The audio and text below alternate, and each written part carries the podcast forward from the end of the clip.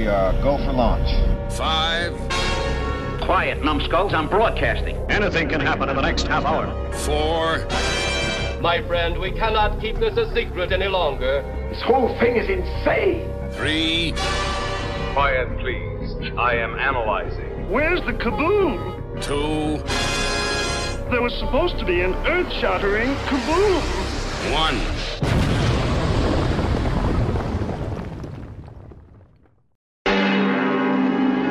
This is the story of Dracula, a creature who destroys all whom he touches. Dracula the terrifying, the feared, who sleeps in the tombs of the dead by day and arises at night to inflict his terror upon the innocent and the unsuspecting. Oh, you must help me. You must. You're my only hope. You must. I'll help you. I promise.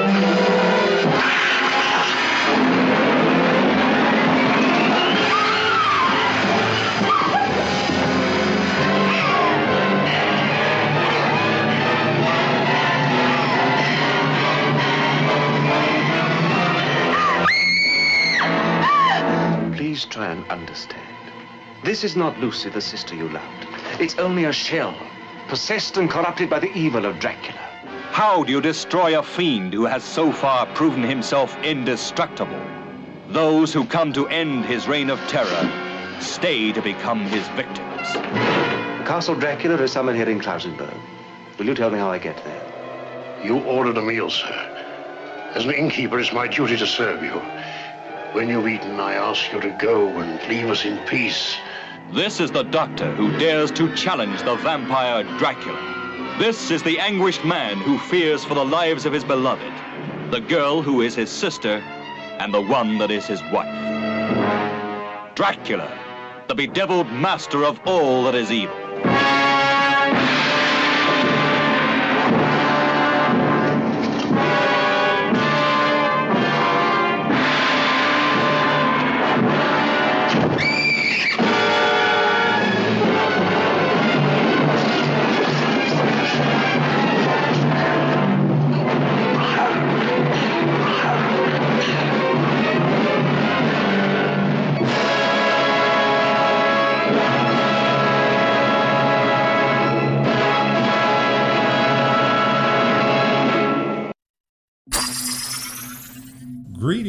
My fellow galactic travelers, and welcome back to Planet 8. This is your mission commander Larry speaking to you from our hidden base. Chief Engineer Bob is here by my side as always in the command center, and circling Planet 8 in our orbital spy satellite is Reconnaissance Officer Karen. And on this episode of Planet 8, your intrepid crew is back with our all video format here on YouTube. We'll be discussing Hammer Dracula films, specifically films that featured and starred Christopher Lee. Straight away, we're going to kick it up to the satellite. Karen, if you could give our listeners a little background on why we selected this topic in the middle of summer and um, where we're going to possibly go uh, with this in uh, this episode. Sure, nothing, nothing says summer like Dracula. Exactly. you know, it's so warm and inviting. Um, well, blood is very warm. But actually, we owe this one to Bob. Bob really came up with this. And, you know, you could say there might have been some inspiration uh, out there in the, uh, the universe because of a couple of things that happened uh, towards the end of May here. One of them being World Dracula Day on May 26th. This is an international celebration of the uh, publication of Bram Stoker's Dracula on May 26th, back in 1897. So, of course, without that, we would not have Dracula as we know and, and love him. And then the second thing being the birthday of the great Christopher Lee. As Larry mentioned, we're looking at Hammer and specifically Christopher Lee as Dracula. And uh, Christopher Lee was born on May 27th, so a day after World Dracula Day, kind of eerie.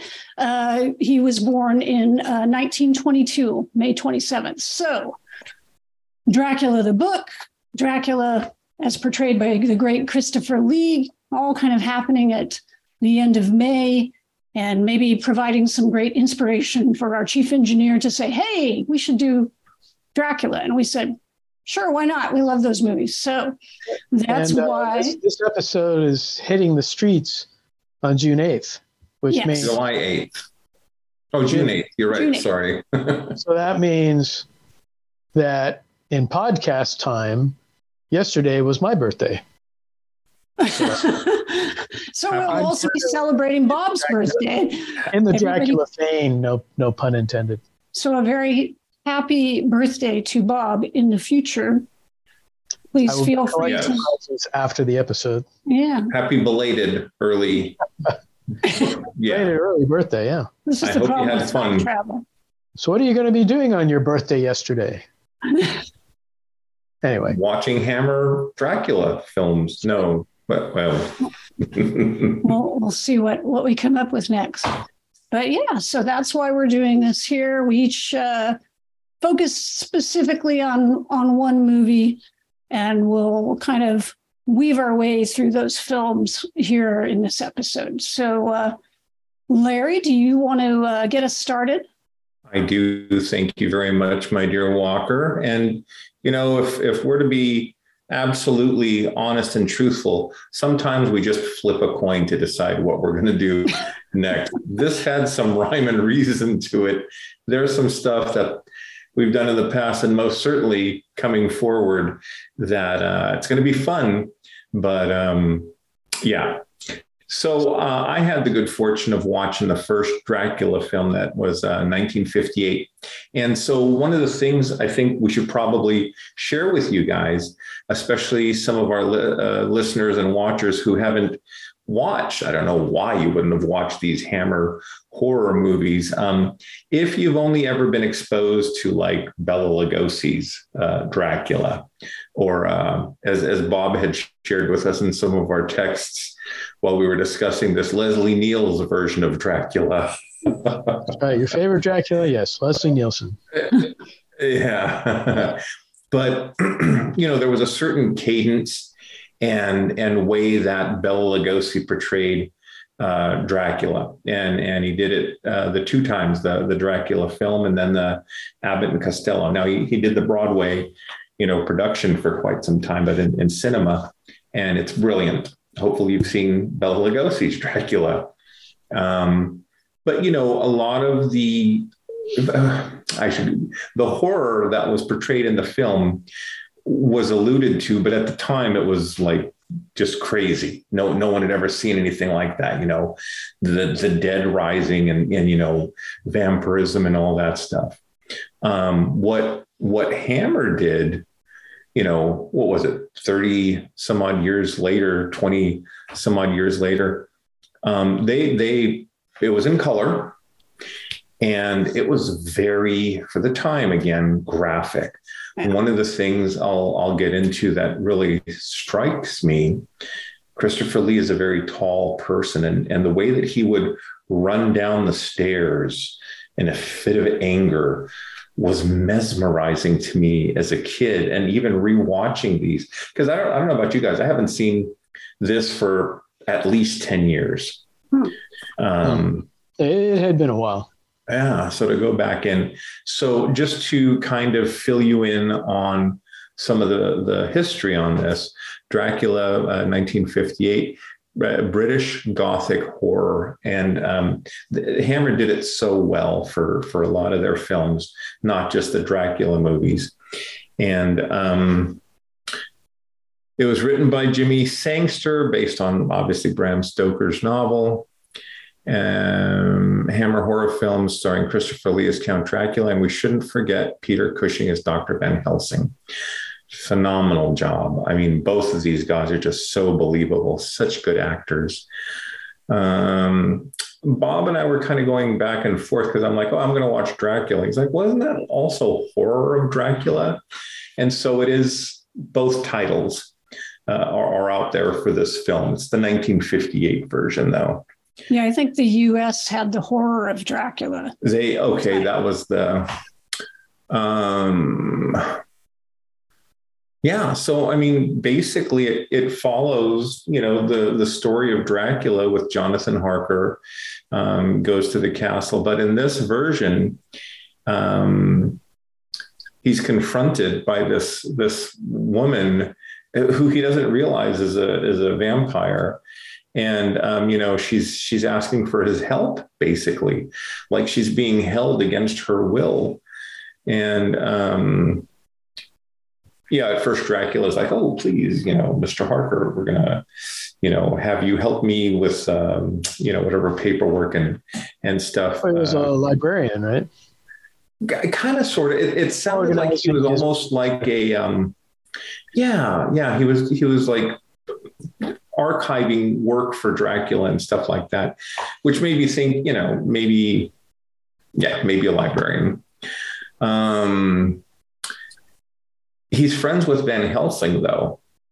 And so Van Helsing had been working with Harker to bring down Dracula, right? Yeah, they they took a lot of liberties with the the plot from the, the book. Which, you know, in, in some cases, you don't want to watch the same story by different actors. Some, sure, it sometimes worked. you I mean, do. it was, yeah, it was fun. Yeah. It was just interesting how they changed it. Changed yeah, it kind of threw me for a minute because I'm like, wait a minute, he what? Okay, um, but it worked. One of the things that I appreciate very quickly getting out of the Dracula universe was the um, Sony's latest uh, version of, of Spider-Man with uh, with Tom um, Holland. Holland, yeah, and they didn't bother to go into, you know, he got bit by a spider, just jumped into it. But at that point, everybody know who Spider-Man is. So with this, everybody knows who Dracula is, and and you know he goes after Jonathan Harker, and and unfortunately, um, well, fortunately, Jonathan keeps a diary, and there's this little like um, there, there's I don't know if it was the Virgin Mary, but there's a little alcove with the saint in it and some flowers outside of the castle, and he puts his uh, journal in there, and he he'd gotten bitten. The, the the woman you know, came at him and, and, you know, Dracula pushes her away and, and he, unfortunately, Jonathan does not survive, but he writes in the, in the journal, I've been bitten, you know? And so, um, it's so well acted because, you know, the, and we always talk about, you know, the lack of CGI and, and, you know, there's a lot of visual effects. Um, so when Peter Cushing goes to look for Jonathan, he goes to the local tavern and they treat him like crap, you know. But Peter Cushing's like, no, I'm, I'm here to do this, that, and the other. And, you know, if, if there is no great evil, why do you have cloves of garlic up in your tavern and, and stuff like that? So, um, you know, there, there's some back and forth, and there's a little bit of a story with Lucy, and it, you know, it's it's under a different because Jonathan's married to someone. Sorry, excuse me, we, we can't mute our mic when we're on camera. You know, I can. um, Lucy Holmwood. Yeah. And and her photos are gone because he had like pictures of her set up, but Dracula kind of like had a plan and uh, uh, Van Helsing tries to stop, and and uh, he's successful. One of the great things I, I, was looking forward to these films is how Dracula dies and how he's resurrected. And we didn't cover all the films. We each took on one, so there's three. What is there like a total of six or seven Dracula films. I think, so the, not counting Brides of Dracula, but the ones with yeah, Christopher Lee would be Dracula, Dracula, Prince of Darkness, Taste the Blood of Dracula, Dracula's Risen from the Grave. Uh, then does it go to 80? 1972. 72. And then there's Satanic Rites of Dracula. So there's okay. yeah. Six, I believe, unless I forgot one. You don't want to count Legend of the Seven Golden Vampires? well, again, that's, that's not Christopher. Well, Christopher Lee. Lee's not in it. Cushing is in that one, though, right? Cushing is not Lee. Yeah. So, yeah. I, yeah. So anyway, yeah, it, it's fun to see six. So yeah, it, it, for me, it was fun to see how he uh, he gets resurrected. So um, in this version, there's this wonderful epic battle between Dracula and and Van Helsing, and um, you know Van Helsing he, he almost gets choked out, but at the last minute, the sun shines through, and he's able to tear the curtain down. Oh, and he he uses the cross too to you know Dracula, ah, and he can't. Oh, he's got two candlesticks, and right. Yeah, yeah, he makes the cross out of the two candlesticks. It's always amazing to see Peter Cushing with like action music. Yeah. You always think of him as an English gentleman. yeah. Yeah, he's he's a wiry little guy, but he, yeah. you know, he handles himself well. He he does indeed. It was a lot of fun to watch them. They're such good actors. Um, and so you know, the sun gets Dracula. He turns to dust, and cue credits. Uh, that's basically the movie in a nutshell. One of the things I found interesting, and I was trying to see what the actor's name is, but at some point they're chasing Dracula because he has, you know, he's in the carriage and, um, you know, trying to escape. And there's this comic bit where where this guy puts the the gate down or the I don't know what it's called, the banister, and and they run through it, and the guy does like like these crazy little things, and then it gets back to being serious again, and kind of threw me. I mean, it wasn't like haha Benny Hill comedy, but it was kind of like zany. But um, anyway, yeah, zany madcap humor. I know, in, in, a weird place to put it. It's towards the end uh, of the movie. Um, like they often did that with sort of the you know the the townsfolk they would have them be sort of these caricatures that brought in humor to lighten up some of the the i mean these were like you said they they felt like very graphic movies at the time. Indeed. Um and it's interesting because they they as the films go on they kind of set up like you know the whole gothic take. There's always going to be um, the castle. There's always going to be a carriage you know drawn by horses. There's always going to be you know the local tavern. Um, there's always going to be someone who put the garlic away or or didn't you know lock the window or you know whatever. Yeah. um, i'll tell you though it was also very um, you know they they they weren't overdoing it with the blood but they definitely you know with the stake in the heart blood would manifest. Oh. so um yeah that's that's all i got. Okay. Who's next? That would be me. Yes. So the movie i watched and will speak about is Dracula, Prince of Darkness. This is from 1966. And this is Christopher Lee's second appearance as Dracula. Now, technically, not the second Dracula movie from Hammer. They did make a second film called Brides of Dracula, but it's kind of a mm-hmm. cheat because Dracula's not really in that movie and it doesn't have Christopher Lee in it. So I think we sort of just decided, oh, that's not really not really a Dracula movie. We're not really going to count that one. Yeah, let's just well, kind of kind of like the Universal um, Dracula's daughter. Yeah, yeah, it's okay. kind of a. You know, I think it has, you know, it has good qualities, but it's like, is it a Dracula? I don't know. Oh yeah, yeah, definitely. So, but yeah. So um, this is a rather interesting one, uh, I think, because uh, while it does have Lee, it doesn't have Cushing. Cushing was off doing Doctor Who. Ah. But I really enjoy the replacement for the Van Helsing character. Instead of Van Helsing, we have Father Sandor. Father Sandor is this sort of uh, gruff, uh, stocky monk who uh, runs around the, the countryside um, chastising villagers and shooting deer and generally sort of uh, you know chastising everybody um, played by andrew Keir and andrew Keir also he's been he was in a lot of different films but um, for the Hammer connection, and he may have been in more than one other film, but I know he was in Quatermass and the Pit, which is probably my favorite Hammer film of all time.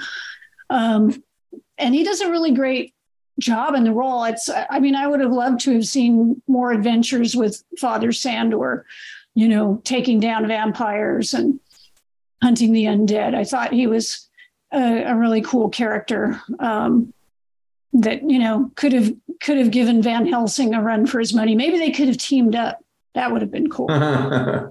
um, this film is also really uh, notorious because Christopher Lee Dracula does not speak at all. Right. In, in this film, and there's two stories that have gone around.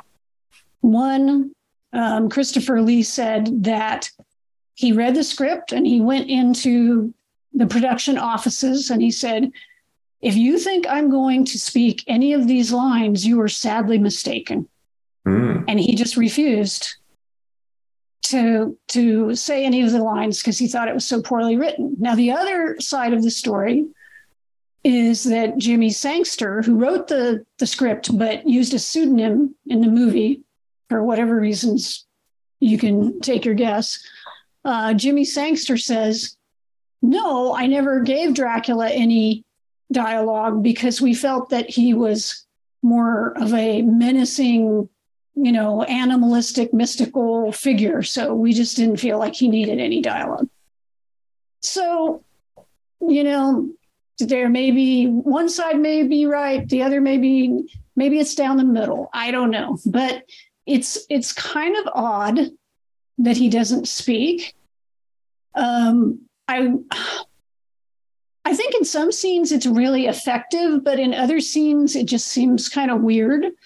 Um, you know, here he is all dressed up in his gentlemanly outfit and everything, and he's kind of just growling and, you know, hissing. He does come across very much, um, yeah, like an animal. I mean, he doesn't he doesn't seem to have that intellect that you connect with Dracula. You know, I always think of Dracula as being very demonic, and um, there's not a whole lot of that in the film. But you know, it, it seems like Christopher Lee would get kind of pissed off about different roles and do whatever he wanted. So this was this was the way he decided to play it.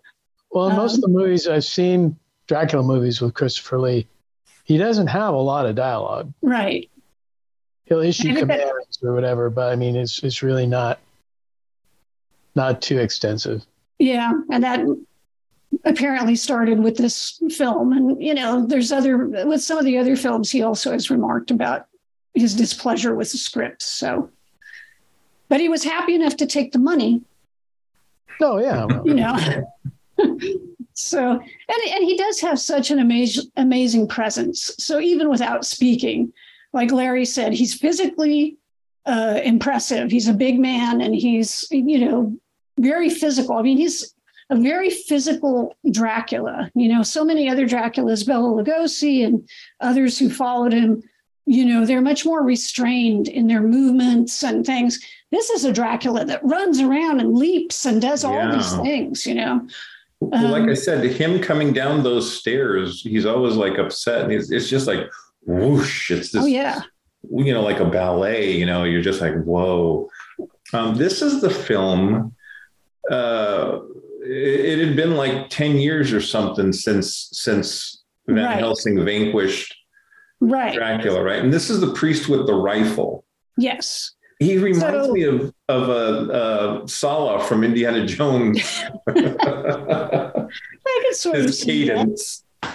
Yeah. Well, I love the way that they resurrected Dracula in this one. This this was the one where they hung the guy. Well, oh, sorry, yeah. sorry. So, so, so just in case anybody hasn't seen it or it's been a long time, essentially the story is it's been 10 years since the first film. And so Dracula's gone. These four English uh, folks come, two couples, a uh, two brothers and their wives and they're on holiday, right? Why they chose to go on holiday, you know, in essentially Transylvania, I don't know. Anyway, people have different ideas of what's cool. Um, and we start out in this, you know, they start out with a, a prologue from the first film. They show how Dracula was killed. And then oh, they that's right. Yeah, and then they start with the the couples, and they're you know in this tavern, and and uh, then uh, you know they're like you know talking about their plans, and then Father Sandor comes in and he sees the garlic hung up, and he's like, ah, you know, you guys are still afraid of the boogeyman. It's been ten years, and the couple says, "Well, we're you know we're headed to Carlsbad," and he's then all of a sudden he gets very serious and he tells them, "Don't go to Carlsbad." you know, whatever you want to do, do something else. Don't go to Carlsbad, and whatever you do, don't go to the castle. So what do these people do? They wind up in the castle. so they they wind up in the castle, and uh, the whole time, one of the women, the old, older woman of these two couples, Helen, she's always telling them. She's the only one amongst the four of them that says, I don't think we should go to Carl. I don't think we should go to the castle. We shouldn't do this. We shouldn't do that. She's very, very rigid. And she's like, we shouldn't be doing all this stuff. That, that's the one with the funny look on her face, like throughout the whole, like. She's like very restrained, right? Very depressed. Things change for Helen real quick. so they they get to the castle. And then, you know, dinner is all set up and they're like, what's going on? And all of a sudden this creepy dude pops up he's the butler, Klove, the butler. And he's like, Oh, my master's been expecting you. And they're like, Oh, well, that's fabulous. Can we meet him? No, he's dead. but, you know, he wanted to maintain hospitality for anybody who passed through. And they're like, Oh, that's great. And again, Helen is like, This is crazy. We shouldn't be here. And everybody's like, Oh, you're just uptight. Just relax. Everybody goes to bed, middle of the night, noises, Helen's husband Charles goes out and look, and there's Klove dragging this huge trunk down the hallway and down the stairs. And he's like, "Well, that's odd. Let, let me go see what, what's up." And she's like, "Don't leave, don't leave." And oh, Helen, everything's going to be fine. And then she says, "He says everything will be fine in the morning." And she says, "There'll be no morning for us." So then we get to the part you're thinking of, Larry, which is a really like for a Hammer film, even it was ghastly. So Charles goes down into whatever the basement, down the stairs, doot, doot, doot, doot, goes downstairs. He's looking for Klove. Klove comes up behind him. Well, he looks around and he finds this big tomb.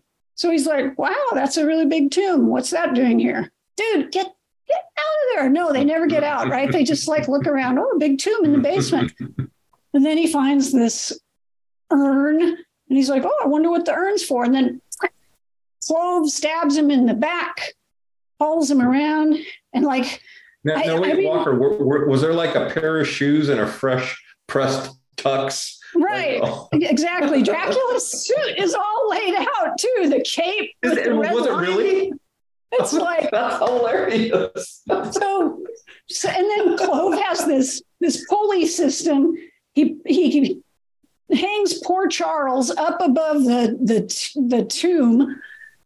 He puts Dracula's ashes from the urn in the, in the tomb, cuts his throat. And this is the part that everybody remembers. He cuts his throat from behind, and then you just see this bright red. Now it's comically red, right? Because, like, yeah. you, know, you know, you know, blood doesn't look bright red, but it, to see it spurting out into the tomb um, was really like I can remember as a kid. This is why when I was a little kid, I had a hard time watching Hammer movies like alone or late at night because I always get really freaked out.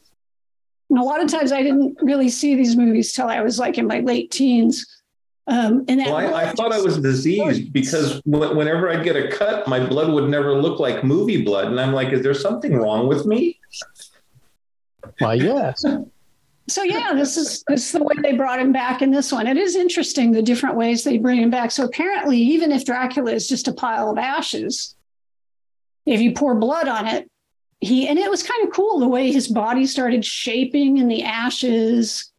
You know, it, it kind of reminded me of the bubbles from the the um, invasion of the body snatchers, right? It kind of like started like foaming like, and it was like a brown foam and then you started seeing yeah. structures and everything it was kind of cool now after they bled him into the urn did they pick up dracula's suit and like drop it in there so when you, he form. you would think that would be, you know, then he wouldn't have the indignity of running around naked. Um, yeah, we didn't really get to see that part of it. But then, so then poor Helen, Klove goes back upstairs and he says, Oh, your husband, please come quickly. And, and she's, Oh, she goes downstairs. And of course, there's the man, Dracula. He's he's revived and and and ready to drink. And so uh, poor Helen becomes his first victim. And then uh, and then from there, you know, it becomes this situation where the two younger folk, who are Alan and Diana, um, trying to escape from Dracula's castle. And at this point, Helen has gone from repressed to quite the opposite. Now that she has been vamped up, she literally vamped up by by Dracula. She's uh, completely expressing herself now uh, as a woman well, it's an interesting undercurrent of these it films, is. isn't it? That like sort of the vampirism and sexuality and everything, right? So. I, I like the way you you said she got vamped up because one of the things I remember was just the discomfort and and it wasn't terror, but she was definitely uncomfortable and afraid that something was going to happen. Mm-hmm. And after the transformation, she was like, "Wow, wow," exactly. So yeah, they uh, they wind up um, fleeing. Uh, to make a long story short, they get hooked back up with Father Sandor. They go to the monastery um, where he's at. Uh, poor uh, Diana had been injured, but she wasn't, she didn't get vamped up.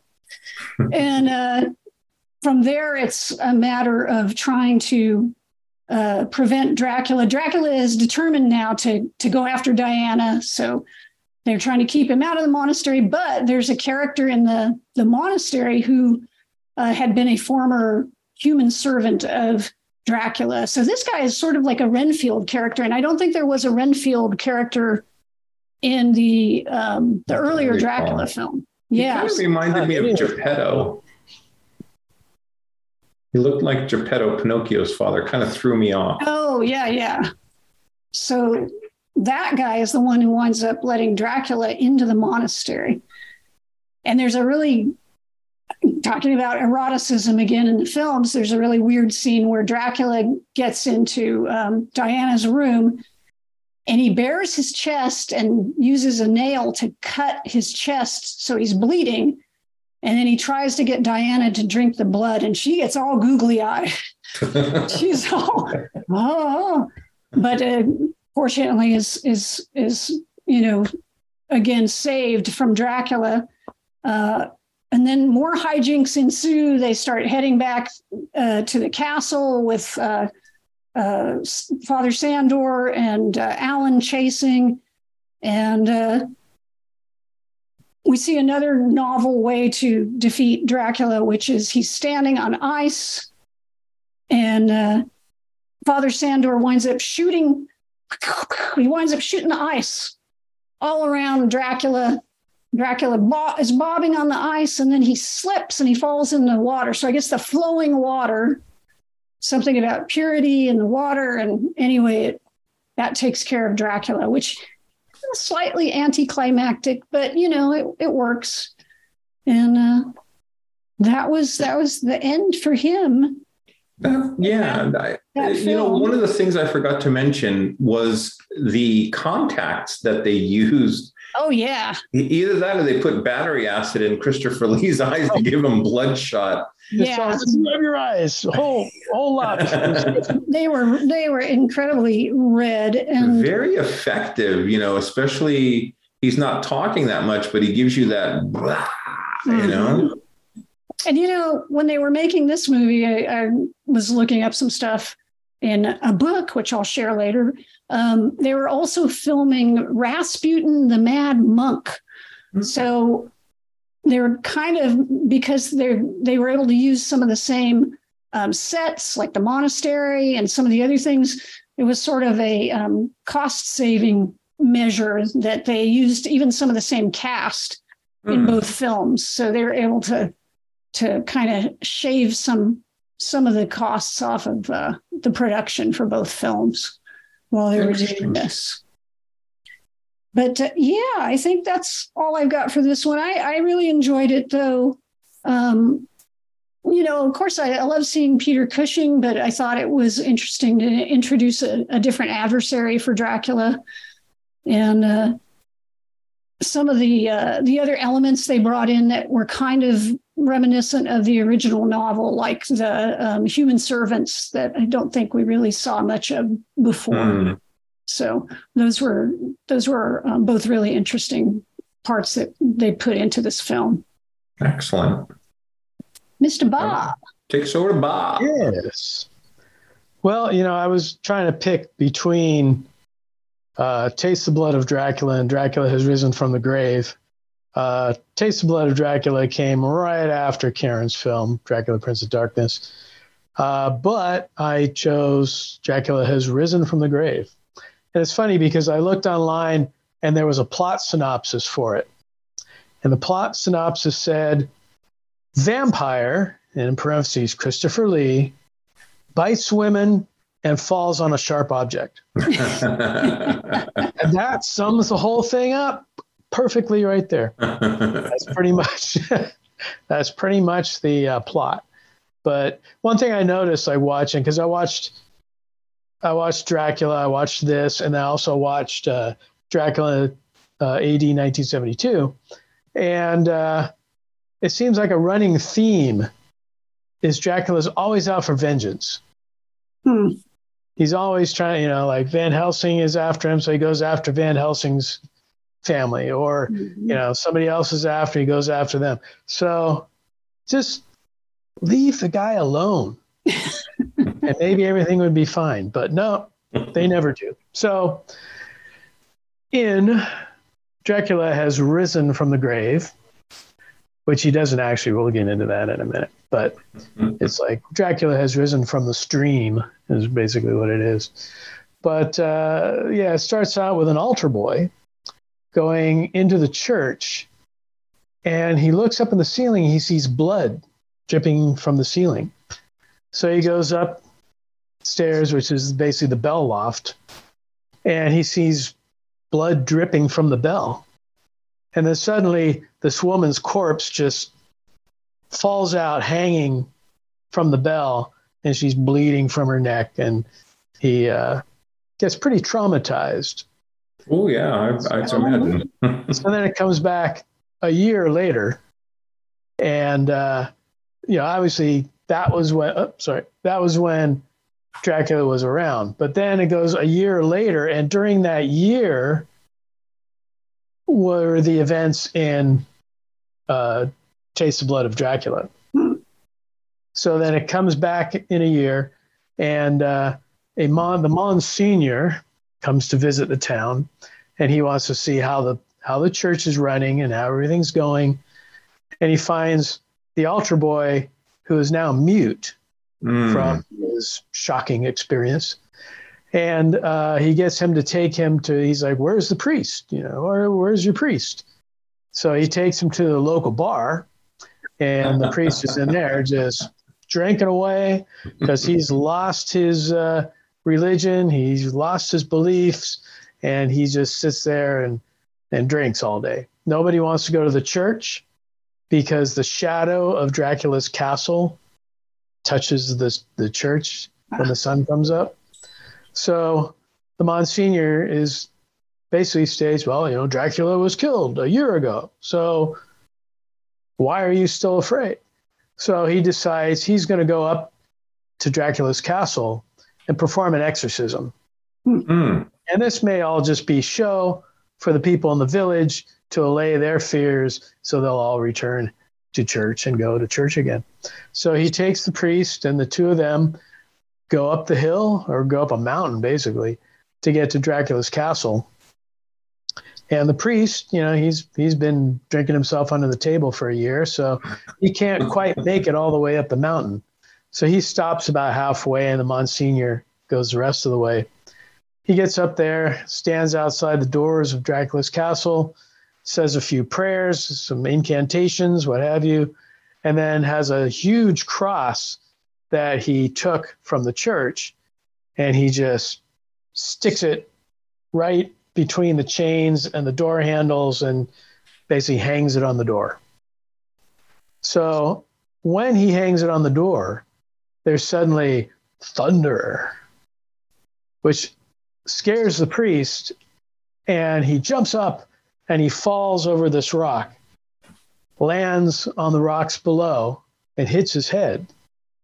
So, of course, what happens when you hit your head on rocks? You bleed.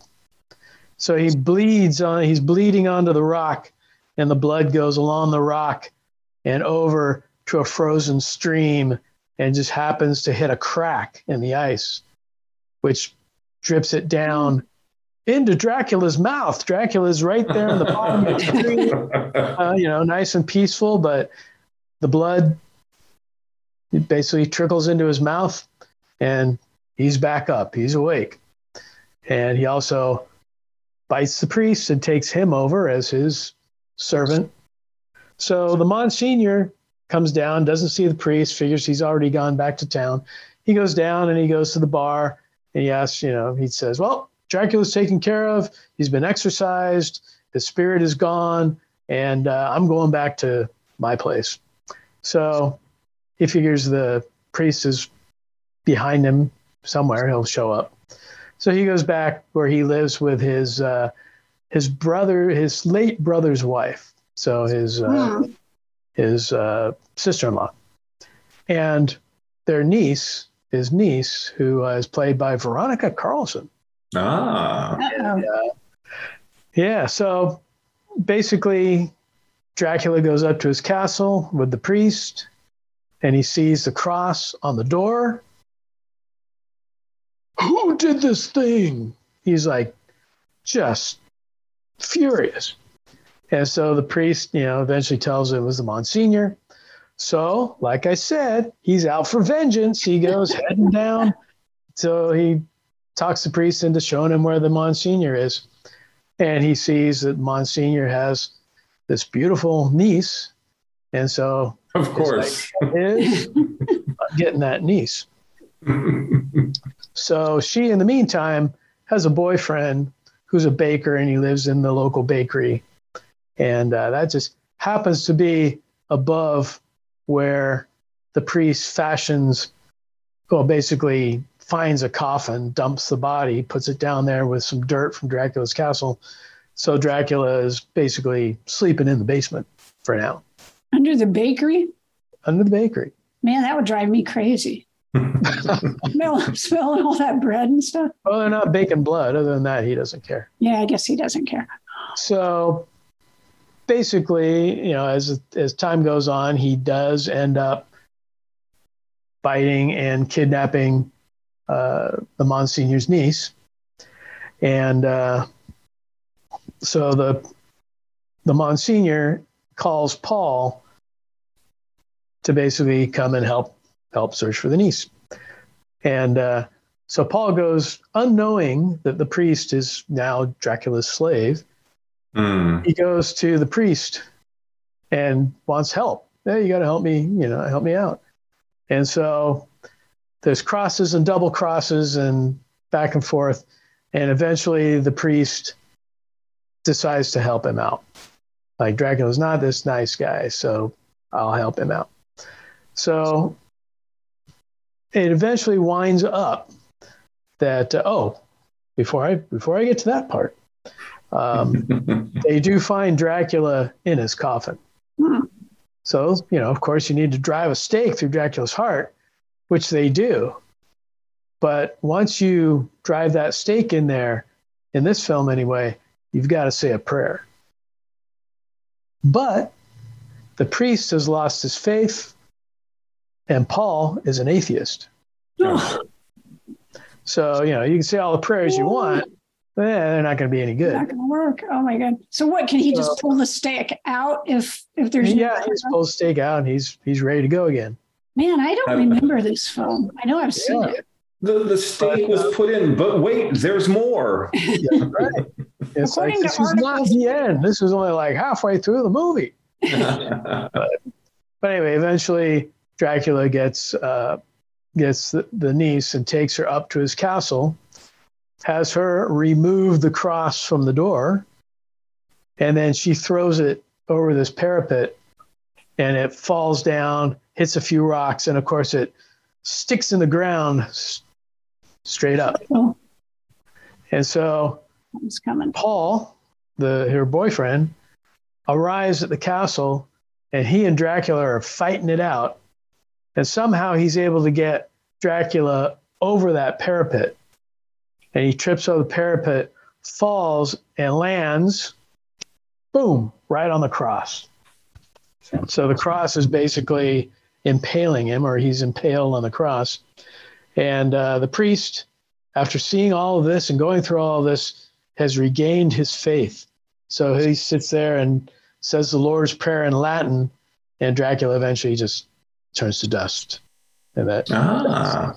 but um, there are other things that happen during the movie, but you have to watch it. I don't want to spoil Yeah. the entire thing for you.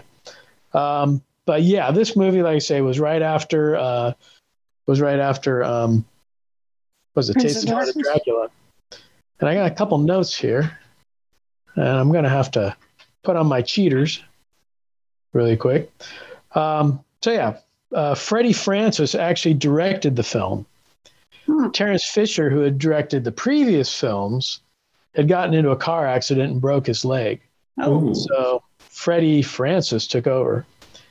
Um, so the direction on this film is a little different than the others, and uh, he also did something where he had the uh, the cameraman Arthur Grant use colored filters. So anytime anytime Dracula's on the screen or they show Dracula's castle, it's got a colored hue kind of around the uh, the image, crimson, amber, and uh, I think orange. So um, there was that. Um, oh, and the film was this is the first one of the films that was actually filmed at Pinewood Studios, Hmm. which is one of the most famous. I mean, the Bond films were were shot there. Star Wars films were shot there. You know, everything was shot. You know, Superman. I think the original Superman with Christopher Reeve shot scenes at Pinewood. So uh, Hammer started using Pinewood, and this was the first one there. So they did not have the um, the approach or the road that approaches the castle. They did not have the uh, coach path, and they did not have the moat. So they had to kind of shoot around those. Why didn't they Texas just? Castle was like a model anyway, so They had- didn't. They didn't just go. I think previously it was in Bray, right? So Yeah. they didn't just go back to Bray and shoot some of that stuff. No, no, there's there's no more Br- no more Bray at this Ah. point. Yeah, they were doing everything at Pinewood, Okay. and then uh, one thing I saw was that Dracula and Dracula Prince of Darkness were both banned in Australia. Didn't make it past the censors, but for whatever reason, this film did pass the censors, and so it was like the first Dracula film to actually be released in Australia. It played for like three weeks at uh, the Capitol Capitol Theater in Sydney, but that was really about it. Crikey. However, supposedly it is Hammer's highest grossing film in the U.S. So take that for what it's worth. Wonder why. But uh, you know, it was, it was an enjoyable film. There's no Peter Cushing as Van Helsing. I mean, everything is basically the trio, although they're not always working with each other. But the Monsignor, the priest, and and Paul the Baker Paul the Baker. they combined to bring down Dracula in this one.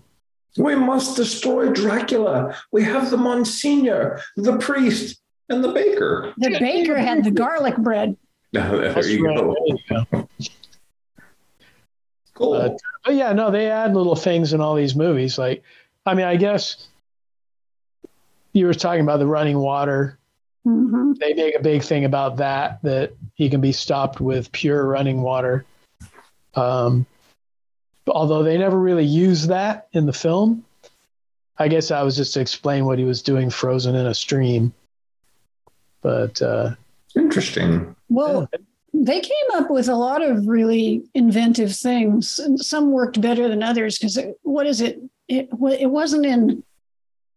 Uh, it wasn't in Dracula 1972. It was in Satanic Rites of Dracula, right? Where what was it like the holly branch or whatever pierced him through the heart or something, something really hokey where it just seemed like, okay, he's got a twig that killed him. It, it, it was a little less like exciting, but yeah, they were always like trying to come up with ways other than somebody pounding a stake through his heart, I think. Right, which makes sense because I mean, if, if all it took was, you know, going in there in the morning and just putting a stake in his heart.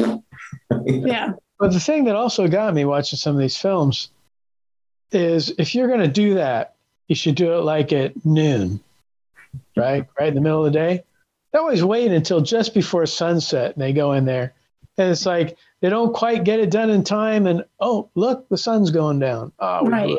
Well, Jasmine had asked me when Dracula first appeared, and you see up the the stairs and, and the wall, and the light goes click, click, click, like someone turned off a light, and it, it, it you know went went to dark. And she's like, why don't they, you know, do this in the daylight? I'm like, dear, it would be a 10 minute movie then, you know. I mean, that's that's the reality of it. That's right. He comes walking down the stairs, hits the sunlight, poof, he's gone. End the movie. But these these are great. I, I'm hopeful that we can we can get back to Christopher Lee's uh, portrayal of Dracula sooner rather than later on on one of our future podcasts. It's a lot of fun. I know we're we're toying with the idea of of getting into other uh, Hammer monster uh, movies, but I think there's some of the universals that we need to uh, go back to maybe. Anyway. Um, well, I think yeah, this, yeah, this was fun, and I just I think the thing, like for me, like I mentioned before, is that the Hammer films, like the Universal movies, I could watch as a kid, but I always sympathized to some degree, maybe not with Dracula, but like with Frankenstein or the Wolf Man, even the Mummy, you know, or the creature. I always had some sympathy for them. I always kind of you know, had a, a, soft place in my heart for them and felt bad for them. The Hammer monsters, I pretty much, they just scared the shit out of me. and, you know, the stuff going on in the Hammer movies, uh, I know it probably seems like nothing today to people when they watch these these films. The the level of violence has escalated so much, but like to be like an eight year old kid and to see like these women get staked and and the blood spurting out and stuff, it was like holy crap, it was really scary stuff. And, and they well, screamed a lot too. So there, there was, you know, there's a gravitas to. They didn't just go. Oh, they were like, you're kind of like, whoa. Yeah. Yeah. Well, plus the actors they got. I mean, Christopher Lee, like you, like we were mentioning, is well over six feet. You know, Frankenstein. They got well.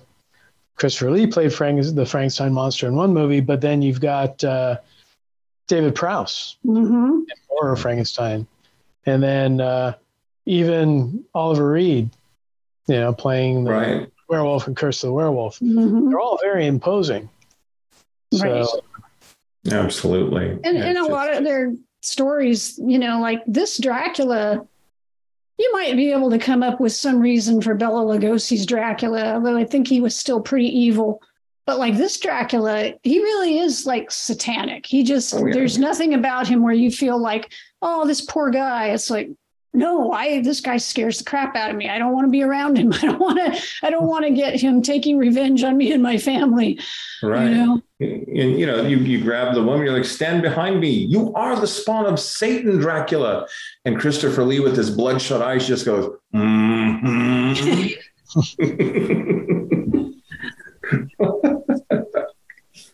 Are you going to bite me, Dracula?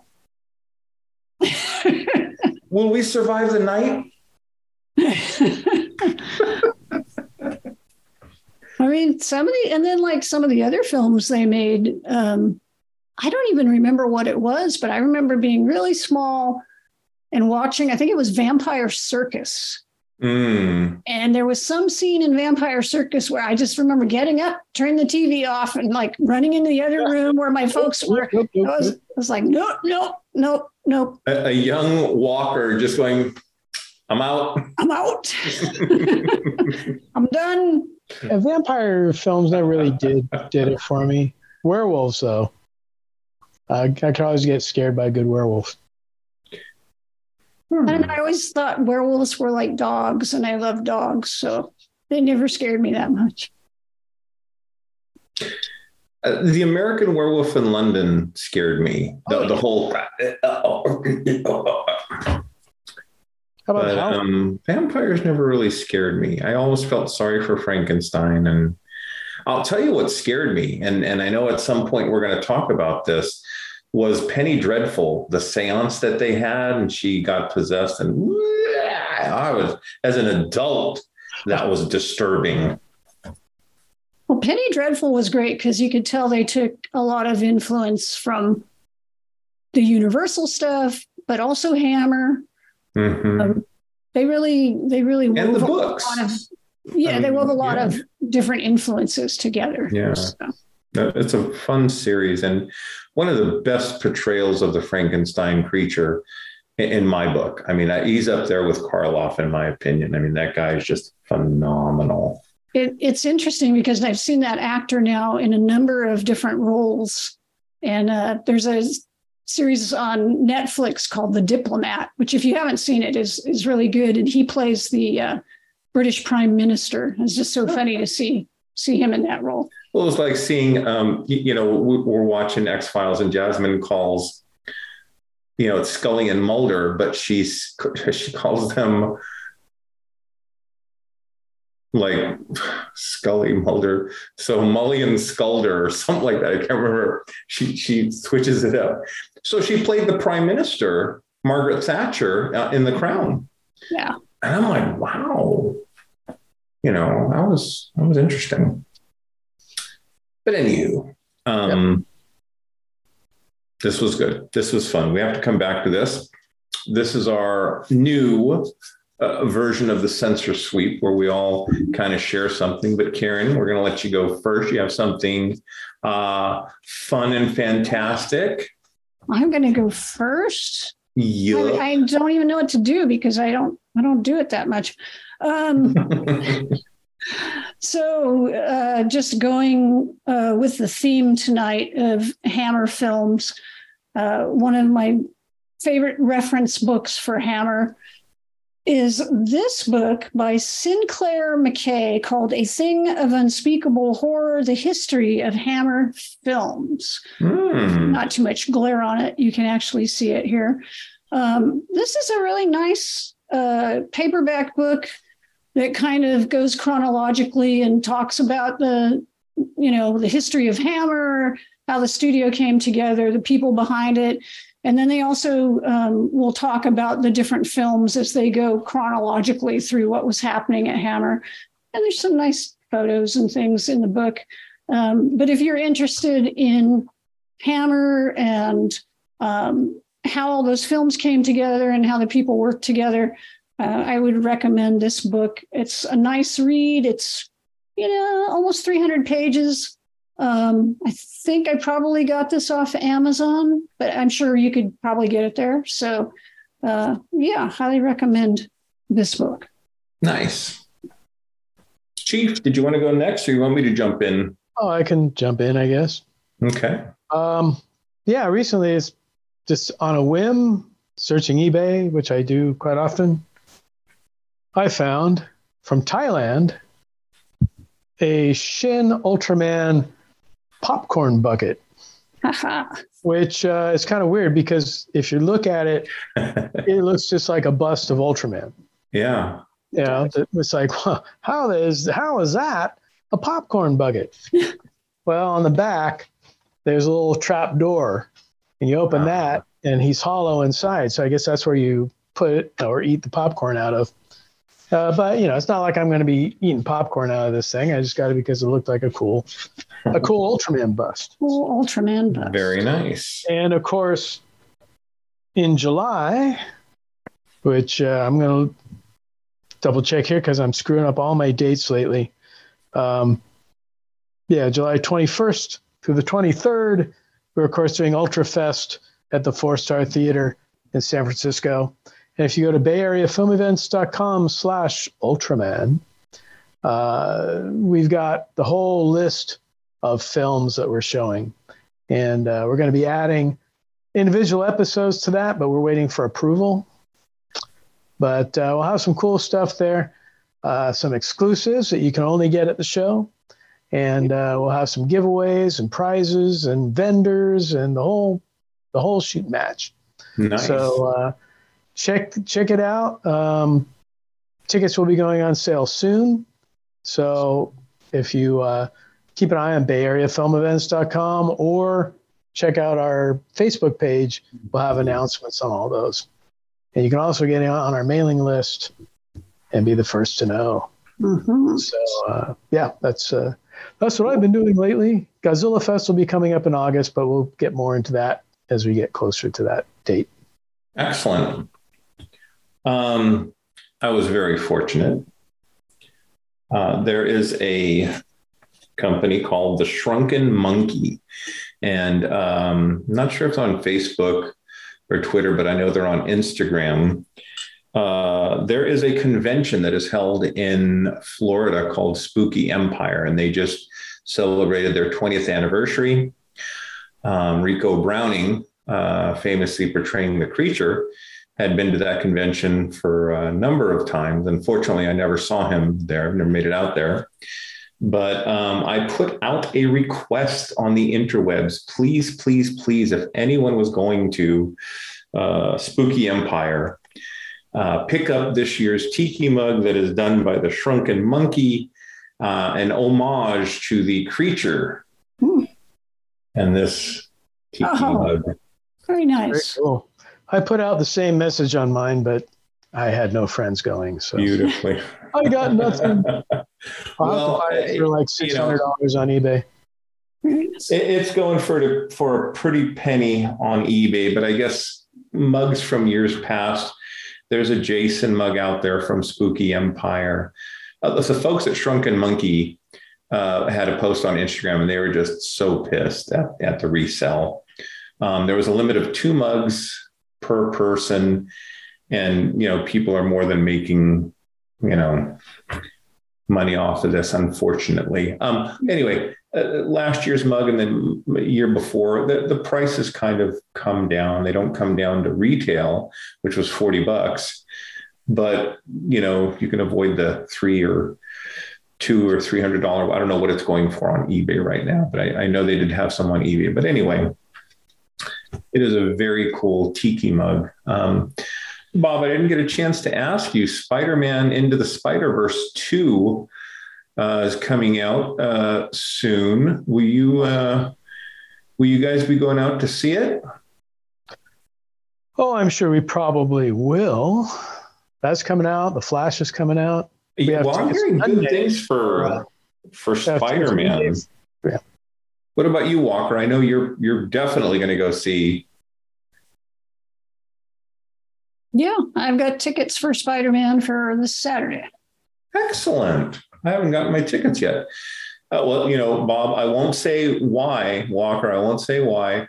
I'm so excited about the Flash movie, but but there's a certain superhero who's you know going to be in it, and um, it's not the Flash. It's a friend of the Flash who's in another film that I really really like. But again, I won't say. You- Honor. Are you afraid it's going to start an argument No, I, About- well, you know, it might. It might. about a So- certain movie? certain movie with two certain superheroes. But anyway, I, I digress. Yeah, I was just going to say before I got inundated that I do have tickets on Monday for Shin Kamen Rider, which is a Oh. Event. And uh, it's actually playing tonight during this recording, but I'm here. So luckily, there's a uh, encore screening on Monday. So I'll be heading over there on Monday. Nice. Glad you were able to get uh, tickets for that show. I, I know it was kind of like, no. Yeah. I don't know, everything everything's kind of going that way right now, but c'est la vie. You're a busy man. I'm excited to say, and unfortunately, I'm I'm a couple of weeks late, but the 1970s version of Invasion of the Body Snatchers is playing. Uh, at, uh, can't think of the name of the venue in Berkeley uh, on a Wednesday next week. So I'll be going out there with some friends watching that. Fun fact I've never seen that movie on the big screen. Really? Yeah. I don't think I have either. Yeah. I did when it first came out. Bonus points if it was at a drive in. Uh, no, I think it was at a theater. No. Still, I'm envious. And you know, one of the things I was telling Jasmine, now that Will doesn't do Thrillville up here anymore, that's where I would see like these obscure. Well, I guess it's not obscure, but a lot of these movies that I'd otherwise watch, you know, at home, you know, streaming or on on Blu-ray or DVD. So it's kind of cool that they're doing that. Or you, or you, a lot of the stuff Will would show, you might never see it anywhere because you might never have heard of it I mean, that was sort of the beauty of the thing. You never, and sometimes you knew what you were getting. You know, it might be like, uh, you know, Jason and the Argonauts. It's like, oh, yeah, I love this movie. And then the next time it might be something like um, Dolomite. I was going to say one of my fondest memories is Rudy Ray Moore's Dolomite and just the shock of, you know. That was. Did you see was, that movie, Bob? No, no, I didn't. No, no. So, it, it, it, it's was, up there with Ganja and Hess. It was an education. It to was, to, well, to That's not a ringing endorsement, by the way. yeah, well. Well, anyway, my friends, uh, this this was a fun episode as always. Um, any last minute shout outs or or thoughts on on Hammer Dracula, Christopher Lee, or anything well, else. That... We can do this again sometime. We have what four more movies or three more movies to yeah. Uh, we can, about? we can pick up the rest. And I mean, I, like I, I said before, we uh, when we were planning it originally, I was really torn because I was also interested in doing Dracula 1972, um, and then wound up going with with Prince of Darkness. But yeah, I could definitely see doing rounding out the rest of the films. Yeah, I'd, I'd love to go back into it. And you know, um, Christopher Lee is just such a fascinating guy. Um, when you look into his life and all the stuff he did, and um, you know, he was in World War II. Apparently, he was working in intelligence and and as an actual spy, and you know, could speak I think like eight different languages. And I mean, this was a guy who lived a larger than life life and was also an actor. Um, just an amazing person. Absolutely. He could speak eight languages, but still didn't want to speak in the Dracula.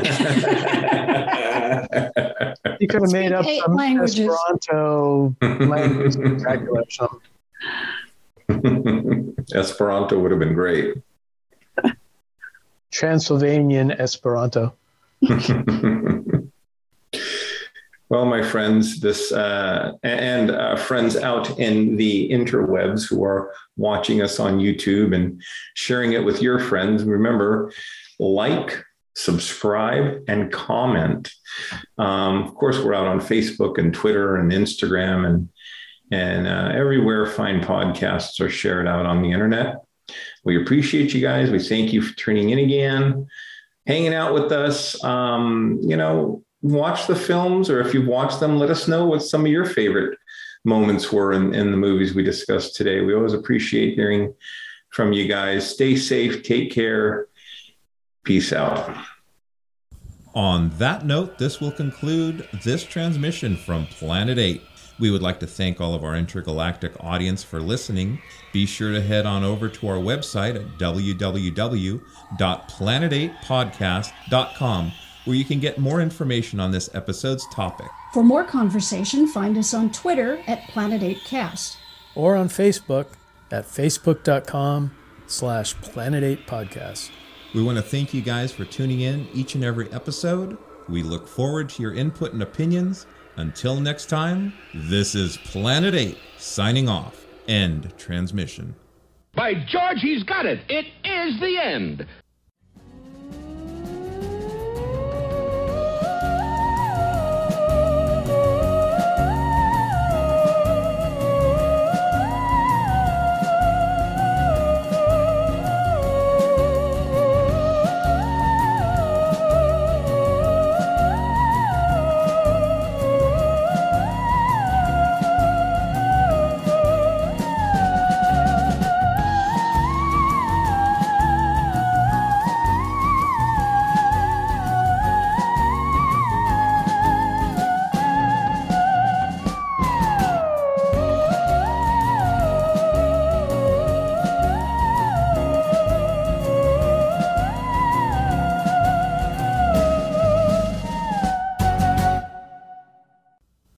People still see you as the Prince of Darkness. Does, does this bother you? Well, it's a fairly high rank.